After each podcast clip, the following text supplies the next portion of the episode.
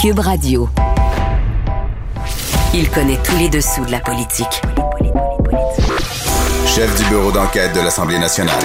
Antoine Robitaille. Là-haut sur la colline. Là-haut sur la colline. Cube Radio.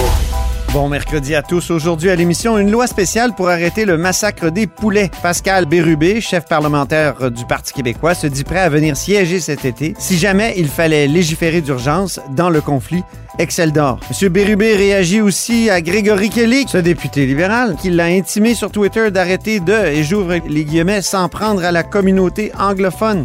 Enfin, si Claire Sanson passait au Parti conservateur, le chef du M pourrait-il venir faire ses conférences de presse dans le hall avec elle, un peu comme le fait Paul Saint-Pierre Plamondon avec Pascal Bérubé?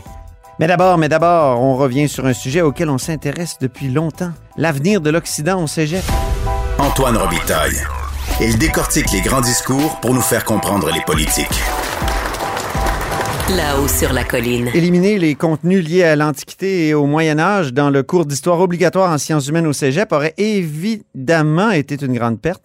Et mon prochain invité avait sonné l'alarme dans le devoir. Et ici, à ce micro, à là-haut sur la colline, en septembre 2020. Bonjour, Nathan Murray. Bonjour, euh, Antoine. Euh, Merci beaucoup de l'invitation. Fait plaisir. Vous êtes doctorant en quatrième année en histoire romaine, enseignant aussi à l'Université Laval et au Cégep Garneau. Je me demandais, la ministre a fait des annonces euh, dans les derniers jours. Est-ce que vous considérez qu'elle a sauvé la civilisation occidentale au Cégep? Euh, je dirais que c'est un peu euh, pompeux de, le dire, mais assurément, elle a pris une, décision qui, qui est au-delà des attentes de la plupart des enseignants, euh, des enseignants d'histoire, notamment en euh, ajoutant un élément de compétence euh, qui reconnaît explicitement euh, donc euh, qu'il que le cours doit aborder euh, les héritages historiques antérieurs au 15e siècle dans la formation de l'Occident. Ah, c'est ça, ouais. C'est ça qu'on voulait faire, là, une espèce de grand cours qui maintenant n'était plus centré sur l'Occident, l'histoire de l'Occident, puis on partait du 15e siècle. Donc, on, mettait aux poubelles dans le cours obligatoire en sciences humaines, en- donc cours obligatoire d'histoire, euh, le Moyen Âge et surtout l'Antiquité. C'était. Oui, oui, c'est c'est ce qui semblait, c'est ce qui me semblait, à moi et à plusieurs collègues, absolument, euh, absolument indéfendable de, de, de se restreindre ainsi euh, aux, aux époques présentes en se coupant de toute une partie de, de, de notre héritage, d'une partie de la, de la culture générale aussi, euh, qui, qui, qui était transmise euh, par par ce cours parce que euh, pour euh, euh, ne serait-ce que pour lire des, des articles de journaux ou euh, donc euh, certaines analyses parfois un peu plus pointues, les références euh, à l'Antiquité euh, abondent, au Moyen Âge aussi, Mhm. euh, parfois plus qu'on pense, l'histoire architecturale aussi, euh, l'histoire du christianisme qui est beaucoup liée donc à la fin de l'Antiquité et euh, donc euh, à la période médiévale, eh bien tous tous ces éléments-là ont été Mhm. euh, évacués du seul cours obligatoire euh, des étudiants en sciences humaines en histoire. D'ailleurs, pour parler de la décision de la ministre, on avait beaucoup, c'est-à-dire on, on, a à notre disposition plusieurs images qui datent de ces époques. Euh, Une décision à la Salomon, hein? Oui, c'est ça. Donc, on ménage, on ménage euh, la chèvre et, et- et le chou un peu euh, dans cette décision-là parce que la compétence reste effectivement la même que celle qui avait été suggérée euh, au- dans la première euh, mouture de, de la réforme, donc expliquer les fondements de l'histoire du monde du, du 15e siècle à nos jours. Donc ça, ça change pas. Euh, C'est euh, donc une précision dans euh, dans le descriptif qui vient euh, en quelque sorte permettre ou insister sur euh, sur l'histoire Mhm. euh, de l'Occident. La manière dont ça se fait n'est pas claire encore. Non. Euh, ça permet euh, donc euh, de, de façon certaine euh, de refaire une sorte d'histoire chronologique, euh, mais ça permet aussi, selon l'appréciation du professeur ou, euh, ou du collège, euh, de, de fonctionner par retour en arrière, donc euh, commencer chronologiquement au 15e siècle, mais revenir de manière régulière sur certains points thématiques sur sur l'histoire ancienne. Donc c'est pas un retour à l'ancienne énoncé, euh, mais euh, c'est euh, davantage un, un, compromis, mais un compromis qui vient avec un élément d'une importance capitale qui est l'ajout d'une quinzaine d'heures au cours obligatoire. Donc on passe de 45 à 60 heures. Mm-hmm. ça, très sincèrement, c'est vraiment ce qui fait toute la différence et un peu ce qui fait en sorte que tout, euh, donc tous les, les, enseignants d'histoire, peu importe, euh, euh, disons, la, le thème de cours qu'ils soutenaient, euh, sont, sont ravis parce que ça fait donc des années qu'on qu'on le demande et que mes collègues le, le demandaient. Est-ce qu'on peut dire, est-ce qu'on peut utiliser une autre métaphore de l'Antiquité qu'elle a tranché le nœud gordien? Ben, le tranché fort habilement, euh, en, effet, donc de, de, de, de, mouvement euh, très très rapide de son glaive, euh, mais c'est c'est effectivement euh, disons avec moins d'impétuosité peut-être qu'Alexandre Legrand, oui. mais on, on, reste donc il y a eu une belle écoute de la part de la ministre euh, qui a notamment rencontré euh, les, les, euh, les, les, partisans, ou plutôt les, mm. les défenseurs des, des, deux camps un peu plus tôt cet hiver, qui a pris le temps de mûrir sa réflexion et finalement a pris en compte un peu les, les opinions de tous. Donc, ça reste euh, un cours, euh, un cours d'histoire du monde, ce qui n'est pas euh, nécessairement une mauvaise chose en soi, mais on rajoute dans l'énoncé l'Occident et surtout donc ces, ces, périodes anciennes du reste qui, n'ont sens que dans une histoire de l'Occident, parce que le Moyen Âge, autre part que dans l'Europe occidentale, ça, ne fait pas grand. Est-ce que tout ce débat ne nous fait pas comprendre que de plus en plus avec euh, de nouvelles analyses, euh, on a du mal à se voir comme occidental et à se perpétuer comme occidentaux? Euh, est-ce que, est que, est que ça montre pas ça que, les gens qui veulent étudier l'Occident sont de plus en plus considérés comme des gens un peu fermés sur une civilisation dominatrice qui s'est adonnée à l'horreur du colonialisme, ce qui est selon moi simpliste, mais est-ce est-ce qu'on est que ça ne devient pas majoritaire dans, dans, dans les, en sciences humaines? Je, je dirais pas que c'est majoritaire. Euh, au début, je refusais un peu de, euh, je refusais un peu de croire que c'était l'une des donc l'une des raisons qui faisait en sorte qu'on proposait ce cours-là. Euh, mais effectivement, après les discussions avec avec des collègues, après la déclaration euh, de, de, de la présidente de la PHCQ, donc l'association des professeurs d'histoire du, du collégial hier aussi, je dois avouer que ça, ça penchait dans la balance et qu'effectivement, ce sont des voix des voix qu'on entend euh, et ça, ça, me semble dommage. Donc, sans vouloir faire de l'histoire euh, de l'Occident ce qu'on appelle un roman euh, national ou sans vouloir. Hein. donc, oui, il y a comme une possibilité d'une espèce de nationalisme civilisationnel ici. Oui, c'est alors que l'histoire peut être extrêmement euh, extrêmement critique et que euh, quand j'enseigne la romantique, je ne fais pas loin de là une, apologie. Des Romains, pas plus que je les défends, je les étudie tout simplement, euh, je les je les analyse et à bien des égards, le regard porté sur ces époques anciennes-là est très, très révélateur. Et aussi, souvent, la, distance du temps nous permet des enjeux qui seraient peut-être plus sensibles aujourd'hui, des questions historiques plus prégnantes. Souvent, on en trouve une sorte d'écho euh, dans les époques anciennes qui nous permet une étude un peu moins passionnelle, un peu plus posée euh, de, de, de, de l'impérialisme romain, par exemple, au lieu d'étudier cet impérialisme américain, la question de l'esclavage antique aussi peut être euh, peut servir d'une sorte de, de, euh, de mise euh, donc de mise en contexte fort pertinente. Vous travaillez sur la fin de la République au doctorat mm-hmm. à Rome. Et comment la fin de la République euh, peut nous... Euh, euh, quel type de parallèle on peut faire avec les, démocraties qu'on peut qualifier en crise, qu'on peut dire en crise aujourd'hui? Est-ce qu'il y, y, a des parallèles qu'on peut faire entre les deux, les deux époques? si on, si on se rappelle que la République romaine n'a jamais été, contrairement à, à, nos régimes, une, une démocratie, Mhm. c'est davantage une oligarchie, mais effectivement, il y a, il y a des, des parallèles qu'on peut faire, notamment dans l'effritement, euh, je dirais, de, de euh, consensus autour euh, d'institutions communes, de valeurs communes, une, une sorte aussi de dégénérescence du, du langage, un recours à un langage très, très tranché, le retour euh, du, du, grand discours sur sur l'ennemi public qui est manié, euh, qui a été manié très très bien par Trump, et qui peut l'être aussi dans euh, d'autres franges à gauche comme à droite euh, de la société.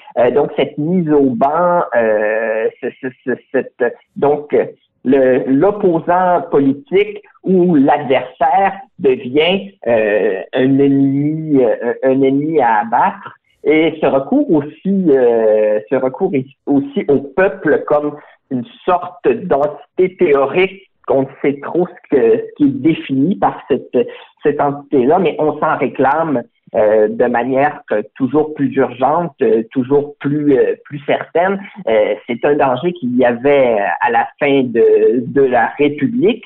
Et il faut jamais oublier que ce, ce peuple dont on se réclame souvent, c'est, un peuple qui n'a aucune aucune réalité, qui gomme euh, les différences et qui euh, finalement euh, habituellement euh, sert à, à introduire euh, un pouvoir plus, euh, disons, plus concentré, euh, moins, moins consensuel, moins démocratique. Mhm. Dans la Rome républicaine, les patriciens votaient seulement. Voilà, c'est ça.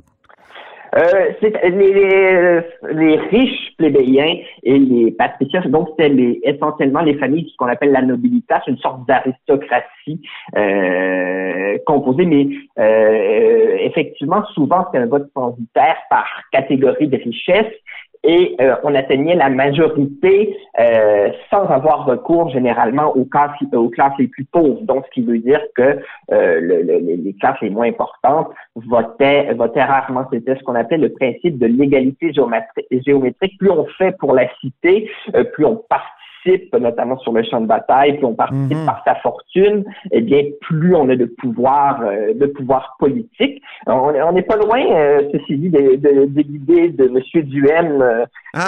qui, qui voulait que donc plus plus on paie on paie cher d'impôts, plus Ah on est de droit de vote.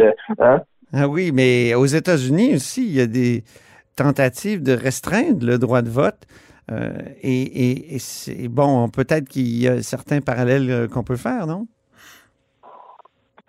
Effectivement, euh, ces essais de, repousser du corps citoyen des gens qui juridiquement en font partie, ça rappelle plusieurs choses. Euh, L'Italie, les Romains ont été déchirés au début du premier siècle avant Jésus-Christ par ce qu'on appelait la, guerre sociale, donc le refus notamment d'intégrer les autres Italiens à leur corps citoyen, de leur donner leur- leurs droits euh, politiques. Donc on faisait tout pour les écarter. Des lois ont été passées d'ailleurs pour les chasser de la cité, par exemple, et ça rappelle euh, à certains égards le traitement ré- réservé aux migrants ou à certaines communautés afro-américaines euh, aux, aux États-Unis. Donc cette, cette tentation de resserrer le vote sur une, euh, ça serait faux de dire une communauté nationale en ce qui a trait à Rome, mais disons une communauté euh, citoyenne. Mhm. Et la grande leçon, c'est qu'au terme de la guerre, même si les Romains l'ont remporté, ils ont euh, concédé la citoyenneté à tous euh, tous les habitants de l'Italie, donc tous ceux qu'ils appelaient leurs alliés,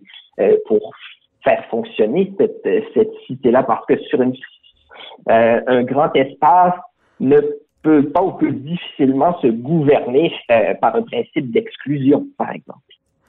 Très bien, mais merci beaucoup, euh, Nathan Murray, d'avoir témoigné de votre satisfaction de la décision ministérielle Oui, oui, et d'avoir avec, euh, je vous remercie aussi d'avoir avec euh, avec moi démontré un peu de le, le grand intérêt de se replonger un peu. Là, on l'a pas fait très longtemps, mais chez les anciens pour pour mieux se comprendre, qui c'est un peu.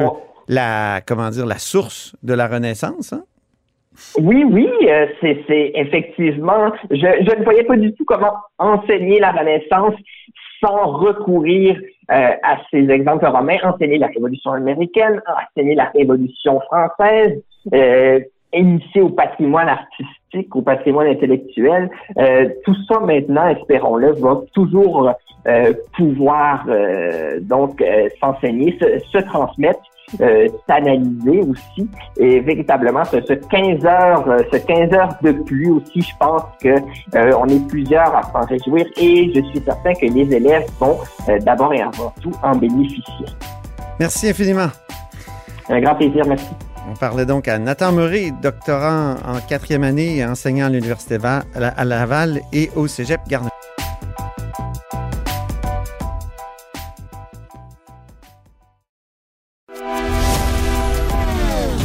Philosophe, poète dans l'âme, la politique pour lui est comme un grand roman d'amour. Vous écoutez Antoine Robitaille. Là-haut sur la colline. Plus d'un million de poulets ont été euthanasiés récemment au Québec. Tout le monde est horrifié par cette situation de gaspillage, euh, une situation honteuse, causée par un conflit de travail. Et pour en discuter, on rejoint le critique, le nouveau critique en matière d'agriculture du Parti québécois, Pascal Bérubé. Bonjour. Bonjour Antoine. Aussi chef parlementaire euh, du Parti québécois. Euh, dites-moi, Monsieur Bérubé, est-ce que la loi spéciale est une option ici, euh, dans, ce cas-ci? Moi, le, ministre de l'Agriculture semblait en douter là, il y a dix jours quand je lui ai parlé, il y a moins de dix jours, 10 mai. Euh, mais euh, vous, qu'en pensez-vous? C'est certainement pas le, premier choix. Le premier choix devrait être une entente entre les deux parties. C'est un projet, en fait, c'est un, pas un projet, mais c'est un conflit privé. Ouais. comme il est arrivé dans d'autres domaines, où d'ailleurs, je me souviens que le premier ministre avait pris euh, position dans le dossier ABI en Mauricie. On n'avait pas vu ça, un premier ministre qui prenait position dans un conflit privé depuis Maurice Duplessis. Ah oui. Euh, ah bon? Oui.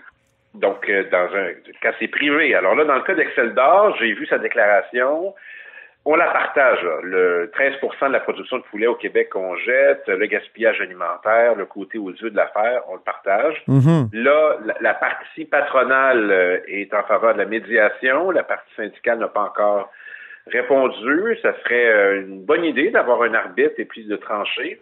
Mais euh, il se peut que le syndicat ne le souhaite pas. non, il, refuse. C'est officiel déjà. Il refuse.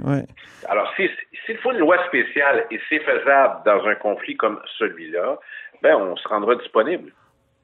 Ah oui, hein? Donc, euh, je me souviens qu'il y avait aussi une loi spéciale, parce qu'on dit souvent pour des conflits privés, il n'y a pas de loi spéciale, mais c'est pas vrai. Un concessionnaire automobile euh, au Saguenay en, 2015, là, et il, y avait un lockout depuis quoi, deux ans. Puis euh, finalement, le gouvernement avait déposé une loi spéciale. Ça mamade à l'époque ce n'est pas souhaitable d'intervenir dans un conflit privé, mais ce n'est pas souhaitable non plus que des millions de poulets soient euh, tués sans être consommés. Et il y a tout l'impact sur la chaîne alimentaire, la chaîne agricole. Donc, euh, ce n'est pas souhaitable, mais s'il le faut, on est des parlementaires responsables, euh, on ira siéger. En plein été. OK. C'est déjà arrivé, hein? J'en ai pas parlé à mon leader parlementaire, mais je veux dire, c'est l'ultime décision du gouvernement. Ce ne sera pas notre choix, mais si on est euh, si on est sollicité, on participera. Mais c'est pas le choix qui est le, choix qui est qui est judicieux. Le meilleur, ce serait que ça cesse au cours des prochaines heures. C'est ce que je souhaite. Euh, autre sujet maintenant, votre collègue Grégory Kelly sur Twitter le 11 juin était très fâché contre vous et euh, votre chef Paul Saint-Pierre Plamondon. Il disait le, et je tiens à le dire, on l'a invité à l'émission là. Euh, cinq, six fois pour qu'il s'explique sur la déclaration que je vais lire. Et il, refuse. il refuse de venir à l'émission. Mais c'est à vous qui s'attaquait, donc je veux vous entendre réagir. Il disait oui, le CUSUM euh, on parle évidemment de l'hôpital anglophone de Montréal, est une institution anglophone, mais elle dessert tous les Québécois. Paul Saint-Pierre Plamondon, arrêtez vos attaques contre notre altamentaire et la communauté anglophone. Ça suffit. Est-ce que vous considérez que vous avez attaqué la communauté anglophone en faisant votre critique du, don du Royal Vic, ce vieil hôpital, à McGill? Bien sûr que non. Je regrette qu'il ait refusé d'expliquer sa position, comme je regrette qu'il ne m'ait pas identifié dans sa vidéo. Je pense que l'objectif, c'était de faire des clics auprès de ses concitoyens. Ceci étant dit, quiconque a suivi cet enjeu sait très bien que c'est un enjeu d'équité. Et pourquoi on accorderait à McGill un cadeau de près d'un milliard de dollars, une université qui est très riche? Pourquoi on n'offre pas la même chose à l'Université du Québec à Montréal, à l'Université de Montréal, à la rigueur à Concordia? Donc, ça semble être euh, une intention dirigée et j'apprends aujourd'hui plusieurs éléments. Euh, on me dit, ben là, l'UCAM, par exemple, c'est pas manifesté. Très bien, donnons-nous le temps qu'il faut. Le projet de loi n'a pas été adopté, notamment parce qu'on est intervenu à plusieurs reprises. Oui. Et le gouvernement va quand même de l'avant. Oui, c'est ça que j'ai lu moi aussi ce matin. Alors, ils veulent être sûrs que ça se fasse. Je veux rappeler à vos euh, auditeurs que c'est un projet qui émane du Parti libéral à la fin du mandat de, de M. Couillard et que là, ça pressait. Et non seulement euh, la CAQ a décidé de poursuivre l'œuvre du Parti libéral en cette matière, mais plus que ça, en accélérer avec le projet de loi 66. Donc, c'est une transaction qui vise à donner un avantage considérable à l'Université McGill, sans débat approprié. Et il y a pourtant toutes sortes d'usages qui peuvent être faits. Euh, on a eu des témoignages d'une coalition de 50 organismes dans, le, territoire autour du site du Royal Vic il m'apparaît qu'on ne peut pas faire l'économie d'un tel débat et l'empressement du gouvernement à aller de l'avant m'apparaît suspect. Mhm. Donc, il n'y a pas d'autres projets, par contre, euh, proposés. Là? il semblerait que seulement McGill, qui a été sollicité, quand le gouvernement a réalisé que c'était excédentaire, ils ont dit à McGill, vous êtes à côté, ça vous intéresse? Euh, oui. Mhm. Mais est-ce qu'on aurait pu euh, l'offrir à d'autres? Je pense que oui. C'est un patrimoine qui est important, qui a une grande valeur et de la spéculation possible sur ces terrains. Mais je pense... Euh, je, proposerais à l'UQAM. J'y pense, Pascal Bérubé, pourquoi ne pas en faire un espace bleu? Ces musées régionaux là, qui ont été ah, annoncés, qui ont été annoncés par le gouvernement cette semaine, là, une espèce de réseau de, musées régionaux, on en profite pour euh, euh, finalement, euh, justement, retaper un édifice qui a une valeur patrimoniale. C'est le cas? Bien, j'y ai pensé, évidemment, que ça pourrait être un espace bleu à Montréal. D'ailleurs, j'ai toute une réflexion sur les espaces bleus parce que il y en aura un par région, mais comment on va trancher les sites? Et moi, j'ai l'impression qu'on a demandé aux députés de la CAC en caucus de se préparer à proposer des sites, mais je vous confirme que on n'a pas proposé la même chose aux députés de l'opposition. Ah. Donc, je crains, je crains qu'ils aient une longueur d'avance, les députés de la CAC. Ils aient euh, eu des informations qu'on n'a pas. Et on le verra, l'implantation. Évidemment, le, premier endroit qui est identifié, c'est dans la circonscription de Tachereau à Québec, circonscription de Québec solidaire. C'est un choix qui s'imposait, non pas parce que c'est Québec solidaire, parce que le site est, merveilleux. Mais dans les autres régions du Québec, moi, je vous invite à, surveiller les sites qui auront été sélectionnés et pourquoi? Parce que moi, je suis d'avis que pour le Bas-Saint-Laurent, Matane, par exemple, je pense à l'église Saint-Jérôme ou au phare de Matane, pourraient être des endroits considérés. à l'église de Rimouski, l'église de Rimouski qui est abandonnée, là. La cathédrale. La cathédrale même, oui, c'est ça. Oui, mais ça, je laisse ça à mon collègue de Rimouski le soin de plaider pour ça. J'en ai déjà beaucoup à plaider. OK. Mais c'est sûr que ma circonscription va faire une offre. C'est clair, je rencontre la ministre responsable de la région du Bas-Saint-Laurent demain à Montjoly et je vais lui en parler de ça. Mm Donc, on a un projet pour un espace bleu. Puis aussi, il faut pas oublier qu'on a des espaces euh, muséaux qui ont besoin d'argent. Ben voilà. Et euh, là, on dirait que les espaces bleus vont passer avant parce que ça fait partie de la trame nationaliste là, que le gouvernement veut euh, imposer d'ici l'élection. Mais vous pouvez pas être contre ça, le nationalisme? Ben, le vrai, oui. Euh, mais ça, c'est juste des, des, symboles. Si on était vraiment nationaliste, là, en matière linguistique, ça paraîtrait. En matière de patrimoine à Montréal, ça paraîtrait aussi je veux dire, c'est, ça m'apparaît pas répondre à des convictions très sincères. Ça, répond davantage à du calcul politique. Et ça, euh, je suis pas le seul à le remarquer. Est-ce qu'on peut pas faire une pierre deux coups, des fois? Calcul politique et, euh, nationalisme. Je pense euh, au Parti québécois après 76 qui a installé justement des panneaux bleus à, l'entrée de tout ce qui était lié à l'État du Québec, que ce soit école ou bureau de circonscription. J'ai plein d'idées, moi, M. Robitaille. J'ai même euh, ressorti des propositions du professeur Patrick Taillon, qui est souvent mhm. sur vos ordres. Oui. un chroniqueur chez nous, ben oui, c'est notre chroniqueur constitutionnel. D'ailleurs, euh, que je connais très bien parce que j'ai déjà raconté qu'il a été président du Comité national des jeunes du Parti québécois juste après moi. 15 février 2003, je me souviens de la date. Et euh, il propose que, sans changer la Constitution, il y a d'autres choses qu'on peut faire, et notamment démonarchiser le Québec. Oui. Il propose une étude de l'IRE, plein de pistes aussi euh, attrayantes, aussi intéressantes que ce qu'il a fait avec le projet de loi 96. Alors, j'invite le gouvernement du Québec à pas s'arrêter à ce bon chemin et à continuer et à écouter ce qu'il a à dire là-dessus aussi, parce que quand le, dans le document du nationalisme de la CAQ, je sais pas si on peut l'appeler encore le, le rapport Sanson, on parle du moment opportun pour euh, rompre avec la monarchie. J'aimais l'hypothèse que c'est pas mal maintenant. Oui. dernier sujet, Pascal Bérubé, euh, vous qui avez déjà été euh, leader, si je ne m'abuse. oui. Éric Duhem, chef du Parti conservateur, va peut-être bientôt avoir une députée, Claire Sanson, à l'Assemblée nationale, mettons cet automne. Là. Euh, j'imagine qu'il va copier le Parti québécois avec son chef non élu. Il pourrait venir faire des points de presse dans le hall du Parlement en compagnie de Claire Sanson? Bien, vous savez, la règle, c'est techniquement, tout parlementaire peut être accompagné de quelqu'un. Ça arrive souvent avec des groupes, par exemple. Nous le faisons parce que notre chef n'est pas un élu. Alors, les points de presse commencent toujours par une courte intervention d'un député de l'Assemblée nationale. Oui. Alors, rien rien n'empêcherait Claire Sanson, si elle le souhaite, et si elle est apparentée au parti de M. Duhem, de le faire. J'imagine qu'il y aurait des négociations avec la tribune de la presse, parce que ça augmenterait le, nombre de points de presse le matin. Il y en a, il y en a déjà trois. Euh, parfois, le gouvernement en fait un aussi. Alors, je ne fais pas la promotion de cela. Je dis que mon expérience et mon souvenir tendent à démontrer que c'est possible de le faire. Et vous savez quoi? J'ai l'impression que M. Diem y a pensé.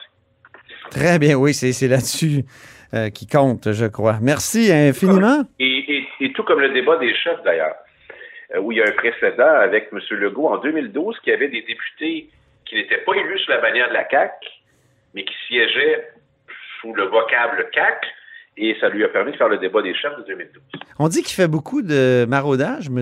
Duhem. Est-ce qu'il vous a rencontré? Non, pas chez nous. J'ai l'impression qu'il euh, cible d'autres formations politiques. Non, il ne nous a pas approchés et puis l'inverse euh, n'existe pas non plus. Merci Pascal Bérubé. Au revoir. Bon été en passant. À vous aussi, aux auditeurs. Au revoir. Au revoir. Et c'est tout pour La Haut sur la Colline en ce mercredi. Merci beaucoup d'avoir été des nôtres. N'hésitez surtout pas à diffuser vos segments préférés sur vos réseaux. Et je vous dis à demain.